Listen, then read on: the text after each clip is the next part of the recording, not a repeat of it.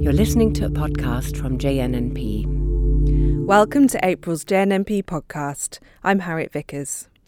This month, we're looking at Parkinson's disease subtypes, what we've got so far, what they could tell us about this heterogeneous disease, and the practicalities of incorporating them into research.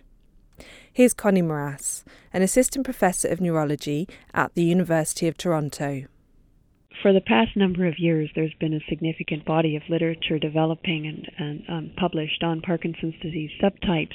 And so, we, noting this, were surprised by the lack of integration of this information into clinical research and struck by the fact that although we're observing different subtypes, we uh, don't at this point seem to know how to use that information nor what to to make of the the subtypes. And also that the subtypes that have been reported are disparate across different studies. And so we thought it would be useful to try to synthesize this information and make some recommendations for how to move the field forward. Could you give us an overview of the subtypes that have been observed and, and proposed so far? I know it's quite a big field, um, but just to give us an idea of it. Sure. As I uh, alluded to, they are really disparate, and every uh, study has come up with, uh, to some extent, uh, different types of subtypes. Now, when we talk about subtyping, we can think of two uh, different classification systems. One would be a method of deriving the subtypes, which is more data driven, where there's no a priori hypothesis about what subtypes you're going to find, other than perhaps indicating that you want to look for a certain number of groups uh, within your data. The other uh, method of deriving subtypes is to use our clinical knowledge, and in, we've called this empirically driven or empirically derived subtypes, where clinical observation will suggest that patients can present in one or another manner and simply divide the patients with Parkinson's disease into um, two or more groups depending on whether or not they display a certain clinical feature. And the latter has been largely to divide people into either tremor dominant or alternatively what's been called akinetic rigid or postural instability gait disorder type, or an indeterminate type in between. The second major classification system that's been empirically derived is to divide people into early onset or late onset uh, forms.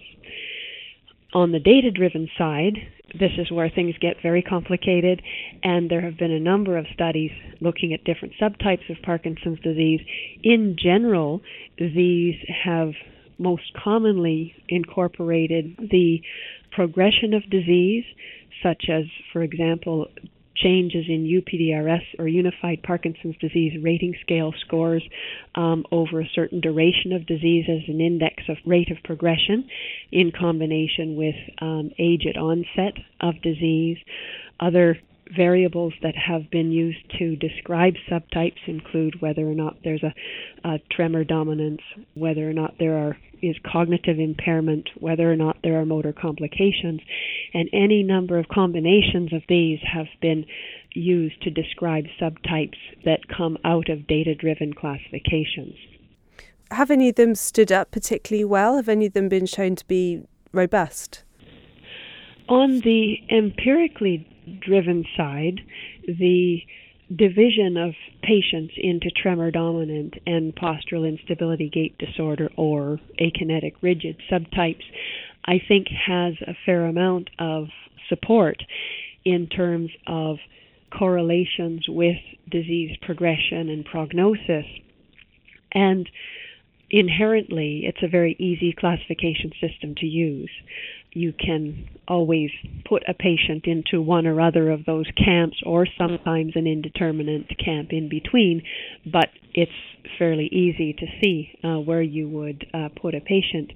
On the data driven side, it's more difficult, and in general, the application of these uh, subtype systems, I think, is one of the major gaps where we need to, to, to try to move the field forward only uh, one or two of the subtyping systems that have been published um, from data driven subtype analyses have actually provided an algorithm by which you could not being one of the investigators themselves from the outside come in and say, okay, well, how does my cohort divide into these different clusters, and then take that forward and independently validate it.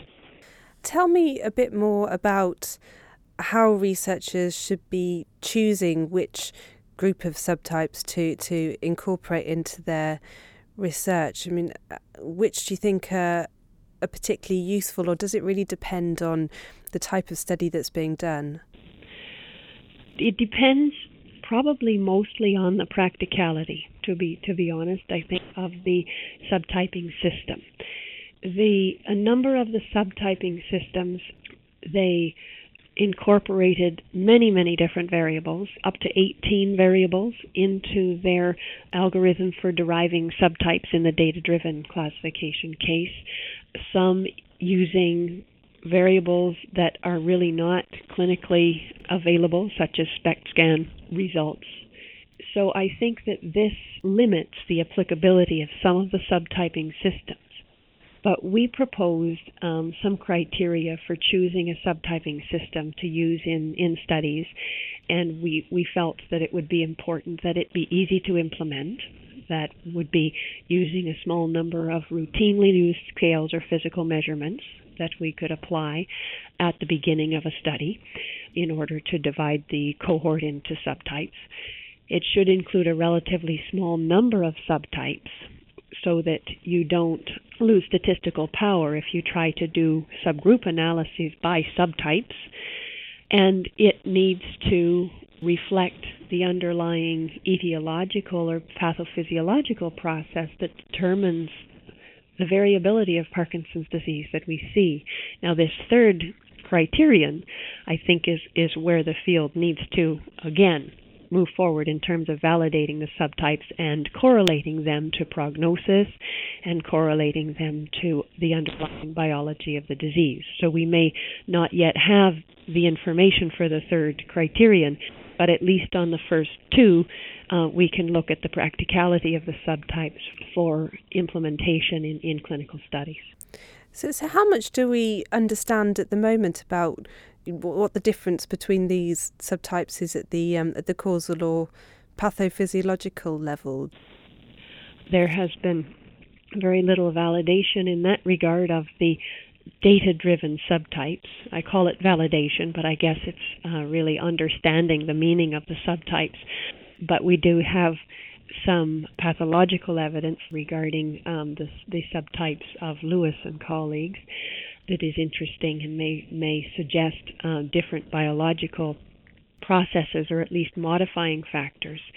We really don't understand how these subtypes relate fundamentally to the cause of the disease, whether or not they have separate causes or whether or not they result from a common cause but then intervening factors as the disease progresses that modify the evolution of the condition, and I call those modifying factors uh, rather than different separate initiating factors. So it's really quite a, a big theoretical question that this could help us answer.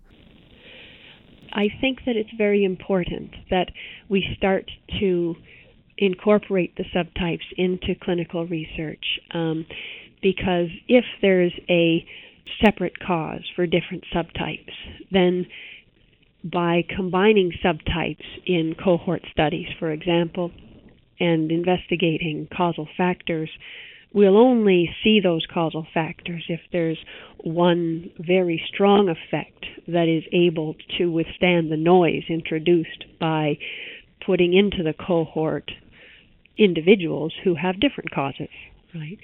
And so I think it reduces the power um, of our etiological studies if that's true, that different subtypes have different causes. We do need to uh, to be wary of that, and to the extent where where we can increase the size of our cohorts to be able to do analyses that are subgrouped by different subtypes, then we, we will be more refined in our uh, in our investigations, and I think be able to draw more valid conclusions. Sure. What would be your recommendations for, for moving forward now for, for getting subtypes used more in clinical research? So I think for now, given the state of validation of the subtypes, I think it's probably most reasonable if you we want to apply the subtypes now to ongoing research that's either therapeutic research or etiological research to use the empirical classification of tremor dominant versus akinetic rigid. I think that is a very practical classification and has a fair amount of support from the uh, prognostic point of view. But I think that the data driven subtypes have a lot of potential to teach us about the disease because they do incorporate a broader view of the disease and don't rely on our preconceived notions about how the disease may be divided. And so I think they're appealing, and I think we should move them forward. I think to move them forward, we need to derive some algorithms to sort the cohorts into groups based on these subtypes. And algorithms that can be easily used, and then we need to evaluate the performance um, by figuring out whether or not those algorithms can usually slot everybody into a specific subtype or the vast majority of a cohort into a subtype, and whether or not we can narrow down to, to a few subtypes, probably two or three or four subtypes at the maximum, because otherwise it has significant implications for power, and we need to be able to then look at whether or not these have prognostic implications in longitudinal studies and also underlying ultimately pathological uh, differences. So I think that before we start using data driven subtypes, there's a, a lot of validation work to be done, but I think it's important work. Great. Well, Connie, thanks very much for your time this afternoon. You're welcome. As ever, you can find a link to that freely accessible review on the podcast page. Next month, we'll be looking at language impairment and cognitive dysfunction in ALS, and also anti GQ1B antibody syndrome in Bickerstaff brainstem encephalitis and Fisher syndrome. So come back then. For more information about this programme and other BMJ Group podcasts, please visit bmj.com.